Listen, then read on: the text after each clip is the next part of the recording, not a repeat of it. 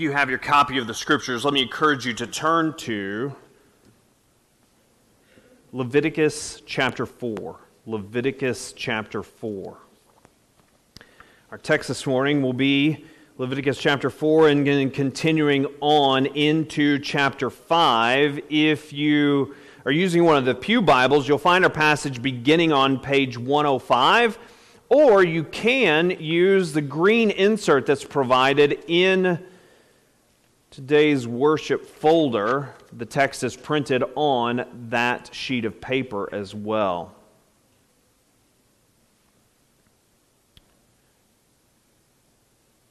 The Mohs hardness scale.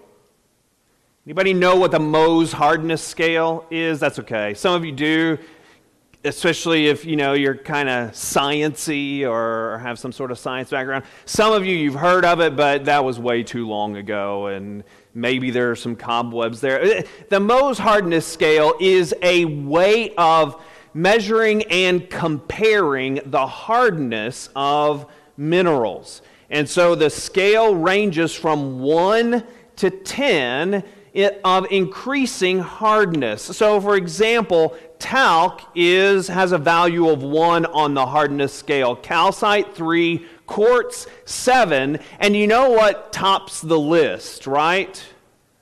The diamond. The diamond is the hardest mineral. Well, if we were ranking some sort of biblical Mohs hardness scale as we come to and continue on in the book of Leviticus. I'm not sure that we would put Leviticus as number 10. We might put books like Revelation and maybe even that long middle section of Job where Job's friends are providing him counsel and Sometimes they speak truth, but in hurtful and wrong ways at times. Those passages can be difficult. Leviticus, admittedly, can also be difficult and mysterious, but hopefully, as we're working our way through the book of Leviticus, we're at least in part lowering it a little bit on that biblical hardness scale as we strive to understand this book, but not just understand it, but understand how it points us to Jesus and helps us to worship and celebrate Jesus more fully.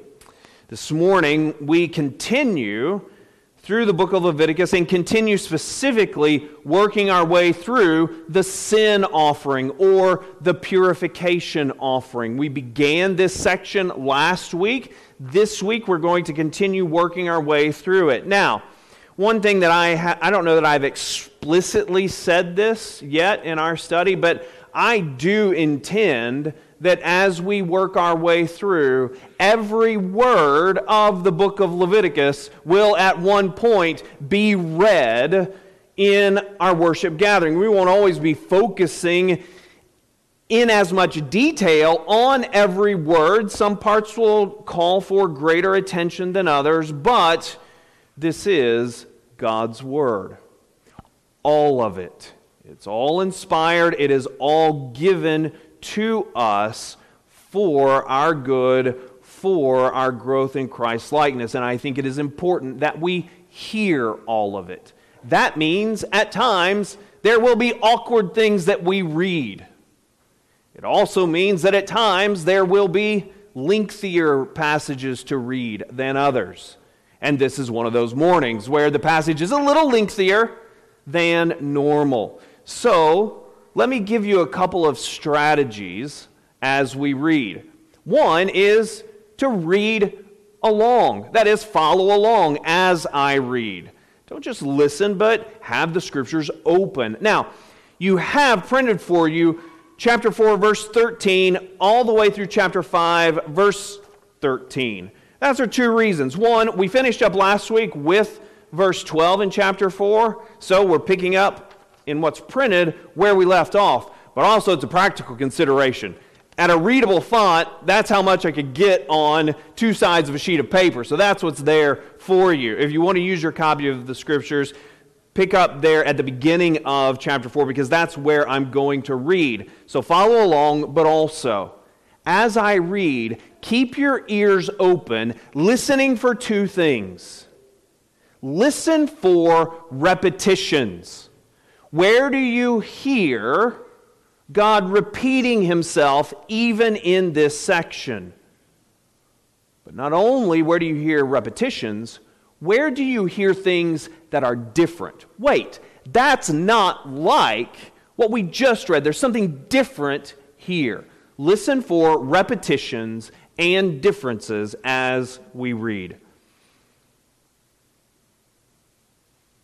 the Lord's instructions regarding the sin or purification offering. And the Lord spoke to Moses, saying, Speak to the people of Israel, saying, If anyone sins unintentionally in any of the Lord's commandments about things not to be done, and does any one of them, if it is the anointed priest who sins, thus bringing guilt on the people, then he shall offer for the sin that he has committed a bull from the herd without blemish to the Lord for a sin offering. He shall bring the bull to the entrance of the tent of meeting before the Lord and lay his hand on the head of the bull and kill the bull before the Lord. And the anointed priest shall take some of the blood of the bull and bring it into the tent of meeting, and the priest shall dip his finger in the blood and sprinkle part of the blood seven times before the Lord in front of the veil of the sanctuary. And the priest shall put some of the blood on the horns of the altar of fragrant incense before the Lord that is in the tent of meeting, and all the rest of the blood of the bull he shall pour out at the base of the altar of the burnt offering that is at the entrance of the tent of meeting and all the fat of the bull of the sin offering he shall remove from it, the fat that covers the entrails, and all the fat that is on the entrails, and the two kidneys with the fat that is on them, at the loins, and the long lobe of the liver that he shall remove with the kidneys, just as these are taken from the ox of the sacrifice of the peace offerings. And the priest shall burn them on the altar of burnt offering. But the skin of the bull and all its flesh, with its head, its legs, its entrails, and its dung, all the rest of the bull, he shall carry outside the camp to a clean place, to the ash heap, and shall burn it up on a fire of wood. On the ash heap it shall be burned up.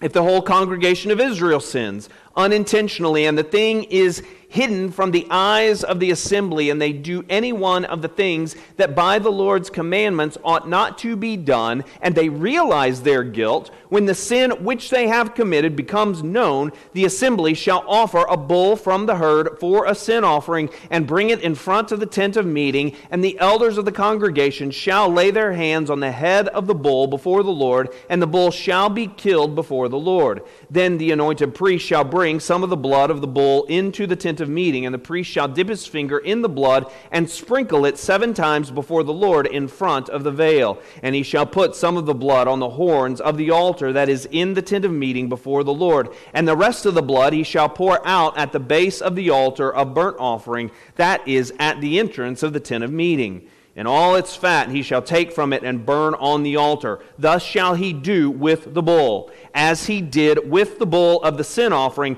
so shall he do with this. And the priest shall make atonement for them, and they shall be forgiven. And he shall carry the bull outside the camp and burn it up as he burned the first bull. It is the sin offering for the assembly. When a leader sins, doing unintentionally any one of all the things that by the commandments of the Lord his God ought not to be done, and realizes his guilt, or the sin which he has committed is made known to him, he shall bring as his offering a goat, a male without blemish and shall lay his hand on the head of the goat and kill it in the place where they kill the burnt offering before the Lord. It is a sin offering. Then the priest shall take some of the blood of the sin offering with his finger and put it on the horns of the altar of burnt offering and pour out the rest of its blood at the base of the altar of burnt offering. And all its fat he shall burn on the altar like the fat of the sacrifice of peace offerings. So the priest shall make atonement for him for his sin, and he shall be forgiven. If any one of the common people sins unintentionally in doing any one of the things that by the Lord's commandments ought not to be done, and realizes his guilt, or the sin which he has committed is made known to him, he shall bring for his offering a goat, a female without blemish for his sin which he has committed. And he shall lay his hand on the head of the sin offering and kill the sin offering in the place of burnt offering. And the priest shall take some of its blood with his finger and put it on the horns of the altar of burnt offering and pour out all the rest of its blood at the base of the altar. And all its fat he shall remove, as the fat is removed from the peace offerings. And the priest shall burn it on the altar for a pleasing aroma to the Lord. And the priest shall make atonement for for him, and he shall be forgiven. If he brings a lamb as his offering for a sin offering, he shall bring a female without blemish and lay his hand on the head of the sin offering and kill it for a sin offering in the place where they kill the burnt offering. Then the priest shall take some of the blood of the sin offering with his finger and put it on the horns of the altar of burnt offering and pour out all the rest of its blood at the base of the altar. And all its fat he shall remove, as the fat of the lamb is removed from the sacrifice of peace offerings and the priest shall burn it on the altar on top of the Lord's food offerings. And the priest shall make atonement for him for the sin which he has committed.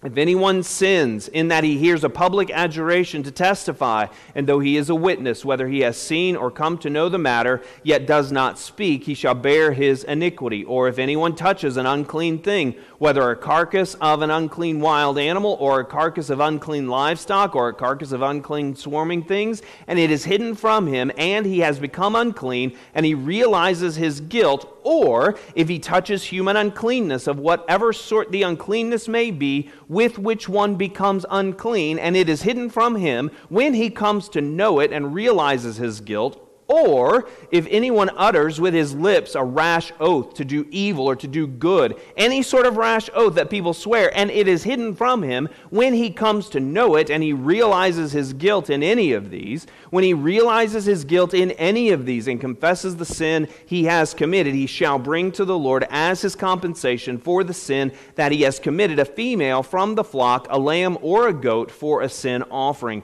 and the priest shall make atonement for him for his sin. But if he cannot afford a lamb, then he shall bring to the Lord as his compensation for the sin that he has committed two turtle doves or two pigeons, one for a sin offering and the other for a burnt offering. He shall bring them to the priest, who shall offer first the one for the sin offering. He shall wring its head from its neck, but shall not sever it completely. And he shall sprinkle some of the blood of the sin offering on the side of the altar, while the rest of the blood shall be drained out at the base of the altar. It is a sin offering. Then he shall offer the second for a burnt offering according to the rule. And the priest shall make atonement for him for the sin that he has committed, and he shall be forgiven. But if he cannot afford two turtle doves or two pigeons, then he shall bring as his offering for the sin that he has committed a tenth of an ephah of fine flour for a sin offering. He shall put no oil on it, and shall put no frankincense on it, for it is a sin offering. And he shall bring it to the priest, and the priest shall take a handful of it as its memorial portion, and burn this on the altar on the Lord's food offerings. It is a sin offering. Thus the priest shall make atonement for him for the sin which he has committed in any one of these things, and he shall be forgiven and the remainder shall be for the priest as the grain offering.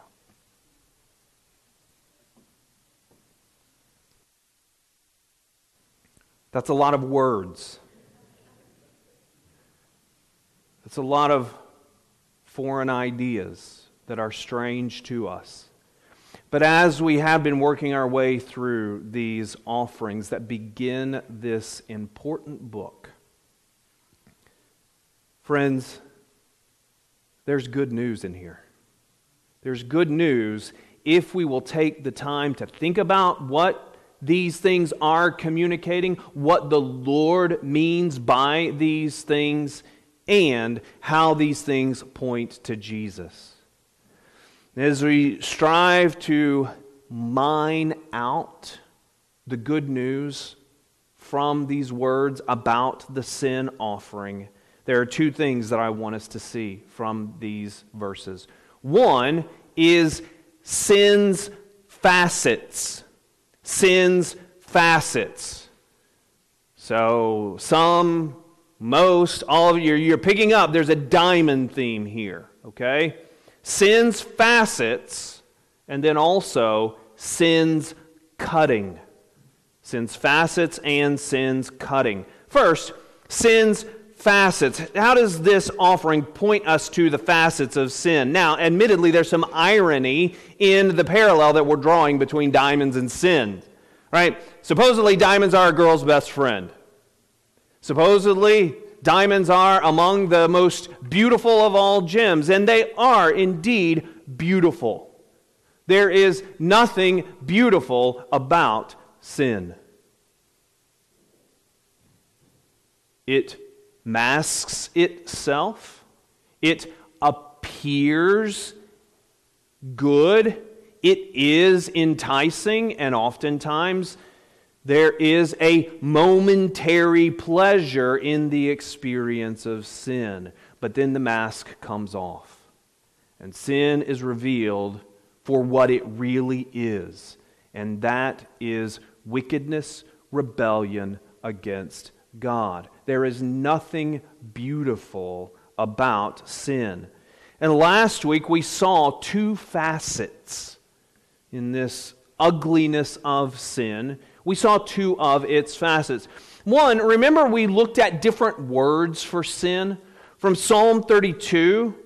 We saw them other places, but remember Psalm 32 Blessed is the one whose transgression is forgiven, whose sin is covered. Blessed is the man against whom the Lord counts no iniquity, and in whose spirit there is no deceit. Those three words point us to different aspects of sin. Iniquity pointing to the twisting of standards, and in particular, the twisting of ourselves that sin affects. Transgression points to sin as rebellion against God Himself. Sin, the word translated there, sin, points to missing the mark of God's standards. And we talked about the fact that this diverse language points us to the complexity of sin. But we also began to see some things about the sin offering. And the other the, the thing that we pointed out last week about the sin offering is that this is an offering offered for purification. We talked about purification in a variety of ways. The sin offering brings purification in moving an object from a state of uncleanness, that is, absence of normalcy or lack of normalcy in God's created order, to a state of cleanness.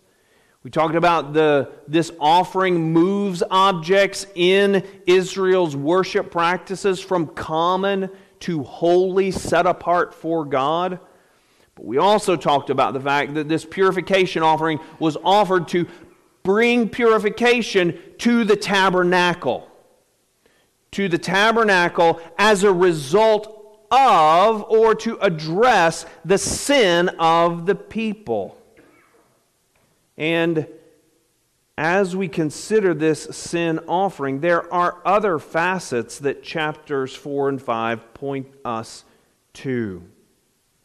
The first facet for us to see here related to sin is that there are sins of commission and there are sins of omission. Now, if you've been with us on Wednesday night in our Wednesday evening Bible study, this is familiar terminology to you. We've talked about this over the past few weeks in particular. But notice in chapter 4, verse 27, we see sins of commission. If any one of the common people sins unintentionally in doing any one of the things that by the Lord's commandments ought not to be done, a sin of commission is you do what God says you should not do. One example in the book of Leviticus is we've talked about the peace offering before, and part of the peace offering would be the worshiper and those close to him enjoying the meat from that peace offering. But there is a warning in Leviticus 7 that one who is unclean should not eat of that peace offering. Now, if you're unclear about that clean and unclean, we're I'm sorry we can't get into those details this morning, but we talked about it last week. If you want to go back and listen to last week's sermon, I know that doesn't really help you right now, but just, just try and hang with me here for a moment. But, but, The point here is when they ate the peace offering, they were to be in a state of cleanliness. But if they ate, though they were unclean, and especially they didn't know it, they didn't know they were unclean, but then later they came to realize wait a second, I was unclean because of this event in my life, because of this thing in our family's life, because of that animal that we passed on the road when we were coming to the tabernacle. I was unclean. He realizes it. The sin offering would be appropriate in an instance like that. Sins of commission, doing what God says don't do. But also, the sin offering addresses sins of omission, we, we read about those at the beginning of chapter 5. Notice verse 1 If anyone sins in that he hears a public adjuration to testify, and though he is a witness, whether he has seen or come to know the matter, yet does not speak, he should give witness. But he doesn't. He has omitted his obligation. The others, also here at the beginning of chapter 5, deal with forgetfulness and not doing what one should or has committed himself to doing. Sins of omission. The sin offering addresses both. But the sins of commission and omission aren't restricted to Israelites, are they? We also commit sin by what we say and what we do. Just think, for example, with your words. What are some ways that you can commit sin with your words? In what you say and how you say it to your spouse, to your children. You use your words, Ephesians 4, to tear down and not to build up. Now, I must admit that the old adage is true. I've used a lot of yous, but you know what they say. When you point that finger, how many fingers are pointing back at you? Three. This is not just for you, this is for me too. We all sin with our words by commission, but we all sin with our words also by omission. How is it that we sin by omission with our words? Well, we can come up with a variety of ways, but just one way that would be appropriate for us to think about this week is a failure to express gratitude. A failure to express gratitude to those to whom it should be expressed. It is striking to me it is striking that the Apostle Paul begins so many of his letters to churches that have such sin problems with expressions of gratitude. Thanking God for his work in their lives. He is not so consumed by their problems that he is unable to give thanks for the work of God's grace in their lives. Friends, let us not be derelict in expressing to one another our gratitude. But not only does the sin offering point to sins of commission and omission, another facet of sin is that there is the reality of individual sin if the priest sins, if a leader sins, if one from the common people sins. But did you notice that there is also the reality of communal sin? If the assembly sins, now there is some debate about whether this assembly is the collection of leaders of Israel, the elders of the tribes, or if this refers to the entire people of Israel, the entire congregation, if you will. But, friends, either way, the point remains. It is a group of people who together have sinned. Uh, there's been a lot of discussion over the past years, particularly in our culture, about this concept of communal sin. And we don't have time to delve into that. That's for another day, but it is worth noting that the community, the group of people, can sin, both by commission and by omission. But also, what else do we see? We see that position matters. Position matters with regards to sin. We talked about this last week with respect to the high priest and his sin. His sin is addressed first because he is to be the representative between God and the people. And when he sinned, it affected everyone. And when the congregation or the assembly, when they sinned, it affected everyone. And the offerings for both of them were to be the same the bull taken into, whose blood is taken into the tabernacle.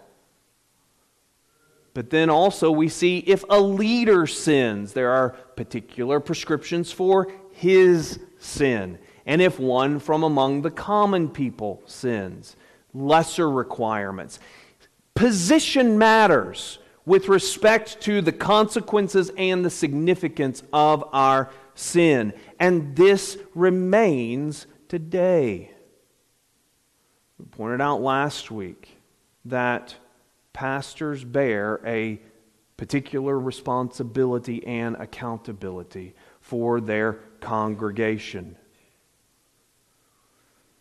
And so the question for me out of this passage is Am I more concerned about my sin or about your sin?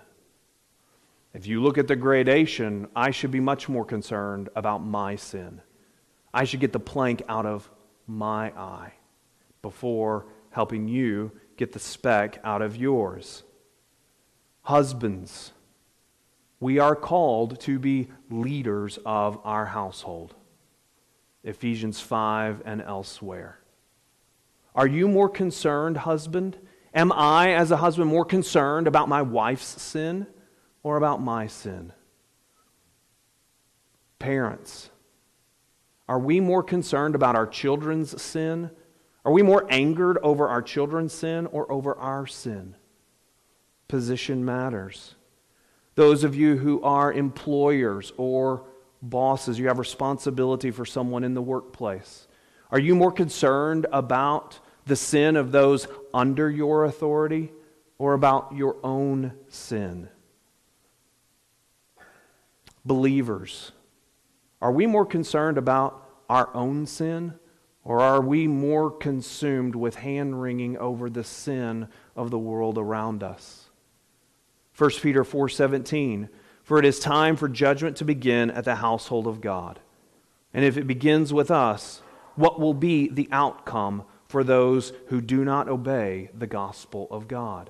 Judgment must begin within the people of God.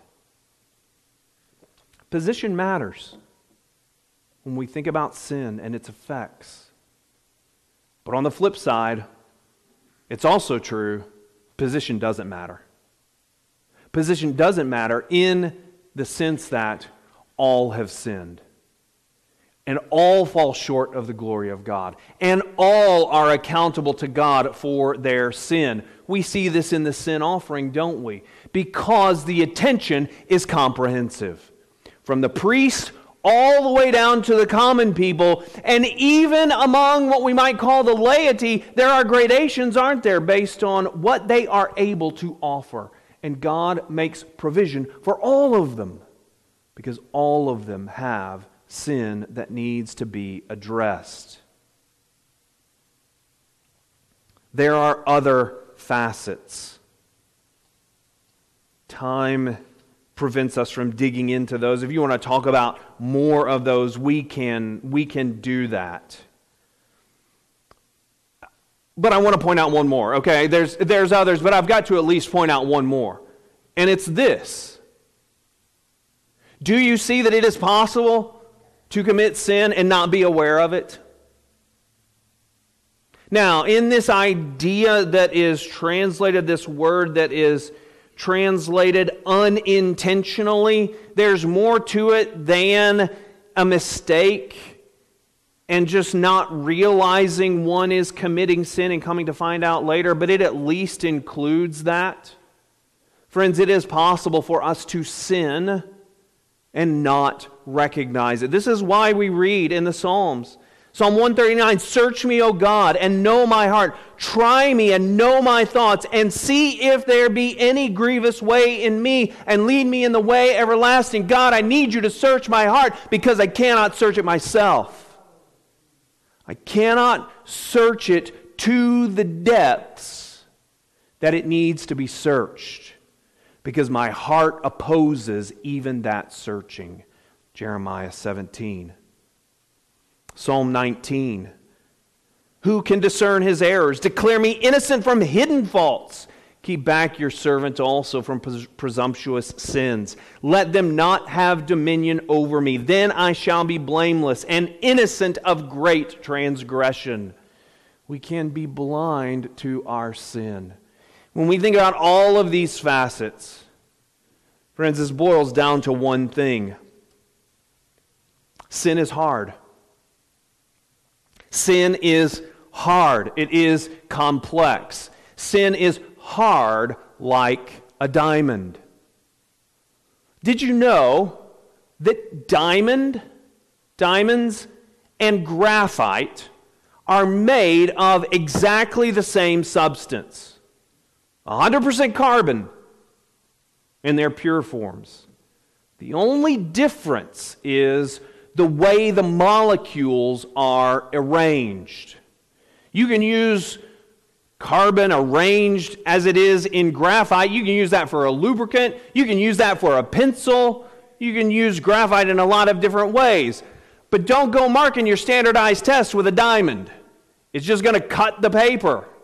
Don't use diamonds as a lubricant. It's just going to cut up whatever you spray it on. Sin is hard. What will cut a diamond? What will cut a diamond? Basically, two things a laser and a diamond itself. Those are the two things that will cut a diamond. What is a laser? We could spend lots of time thinking about this, and it'd be fun to chat about. But, but, bottom line, what is a laser? It's coherent light. Coherent in four different ways. And we can talk about those four different ways over lunch if you want to. All right? But it is concentrated, focused light. Then there's also other diamonds. You could use a diamond on a lathe as it spins and put another diamond against it to cut that diamond.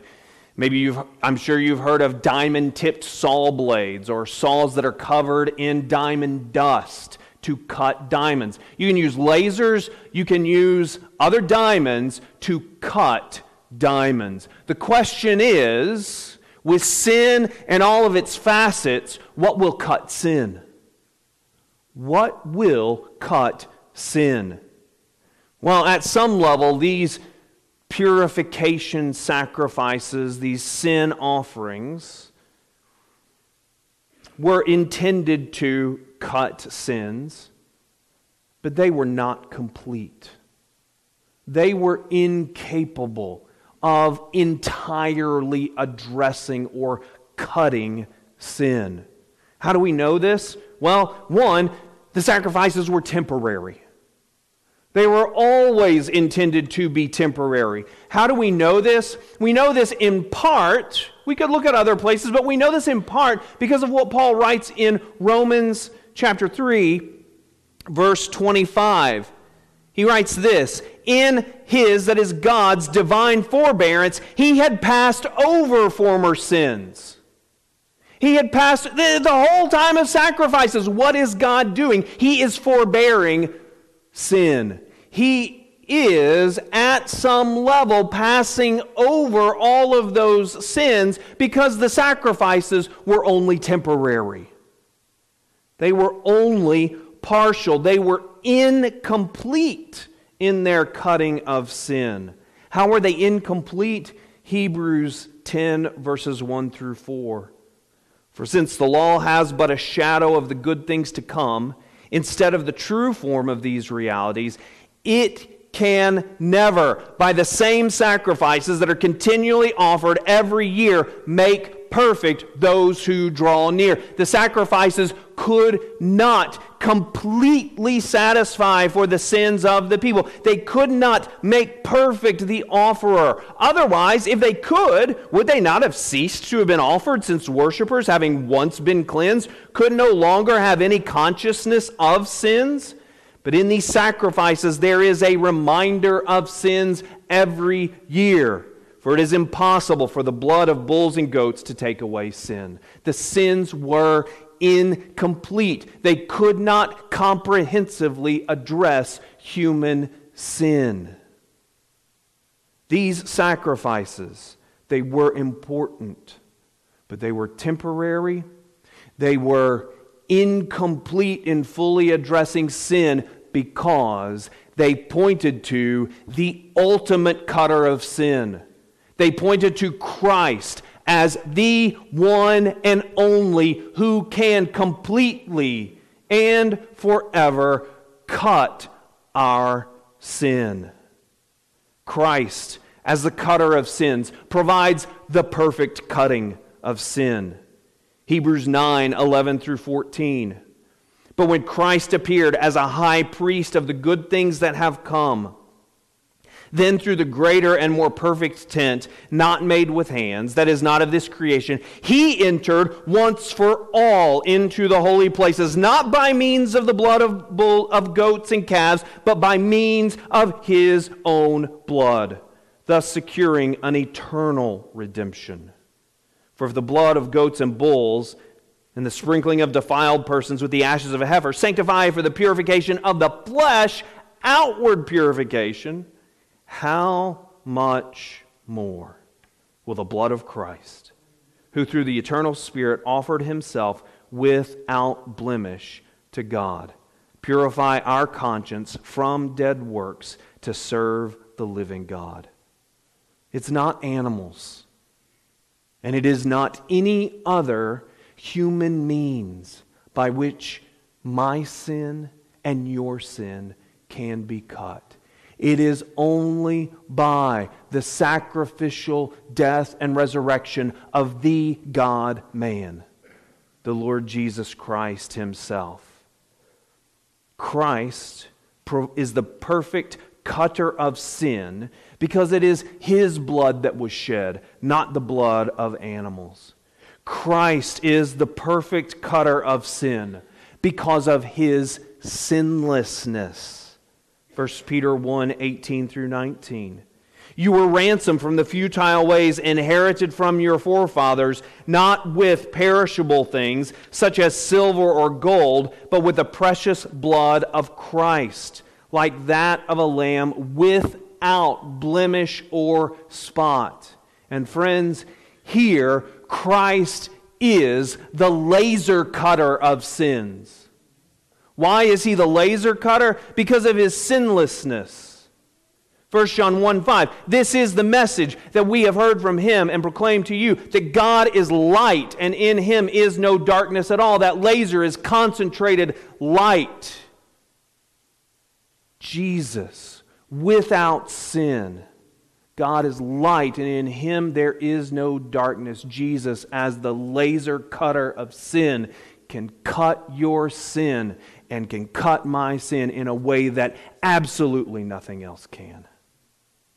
But Jesus is not only the laser cutter of sin, Jesus provides perfect cutting of sin because he became sin. He became, if you will, the diamond of sin with all of its facets. 2 Corinthians 5:21 For our sake he made him to be sin who knew no sin. Like a diamond can cut diamond, Christ can cut sin because our sin was put upon him.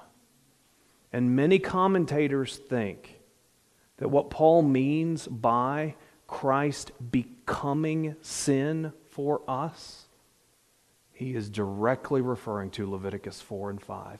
That is, Christ became a sin offering for sinners like us in order to cut our sin. The question this morning is do you know the cutting of sin that Christ provides? Do you know forgiveness and life in the Lord Jesus Christ? This morning you can. If you will turn from your sins and cry out to God, I am a sinner in need of the rescue, the cutting of sin and all its ugly dimensions that Christ provides. I would love to talk about you, talk about that with you over lunch if you would like, or this week. You can reach out to the office or catch me after the service. I would love to talk to you about how you can know the forgiveness of the sin offering the Lord Jesus Christ. For those of you who are here today and you know Christ, there are lots of applications that we can make about giving attention to our own sin. And I pray that the Holy Spirit will help you to reflect back and make some of those applications in your position, sin of commission and omission. But one this morning as we approach the Thanksgiving season. Friends, let us not commit the sin of omission, of neglecting to express to God our gratitude for the fact that He has given His Son to be our sin offering. And let us not, let us not commit the sin of omission, of neglecting to share with others the hope and the joy and the freedom that we have found in Christ. Let us declare that indeed our hearts are filled with thankfulness because of him who bore our pain. Let's pray. Heavenly Father, as we come to you again this morning, Father, we thank you. We thank you for the precious death and resurrection of the Lord Jesus Christ in our place. Father, we thank you for the details of this sin offering and how, in the details of this offering, we are shown even more fully the scope and the depth of our sin problem. Thank you, Father, that Jesus Christ covers it all. Thank you, Father, that because of his identity as both God and man, because of his sinlessness, in his death, he has dealt with sin once and for all. Father, I pray that if there are those with us today or hearing this sermon who don't know the saving love of you in Christ. God, I pray that today they would not harden their hearts, but I pray that today would be the day of salvation for them. And Father, for those of us who know Christ, Father, help us to increase in our joy, in our treasuring of Christ. Father, help us in faithfulness to express our gratitude, especially this week, for the Lord Jesus Christ. In his name we pray. Amen.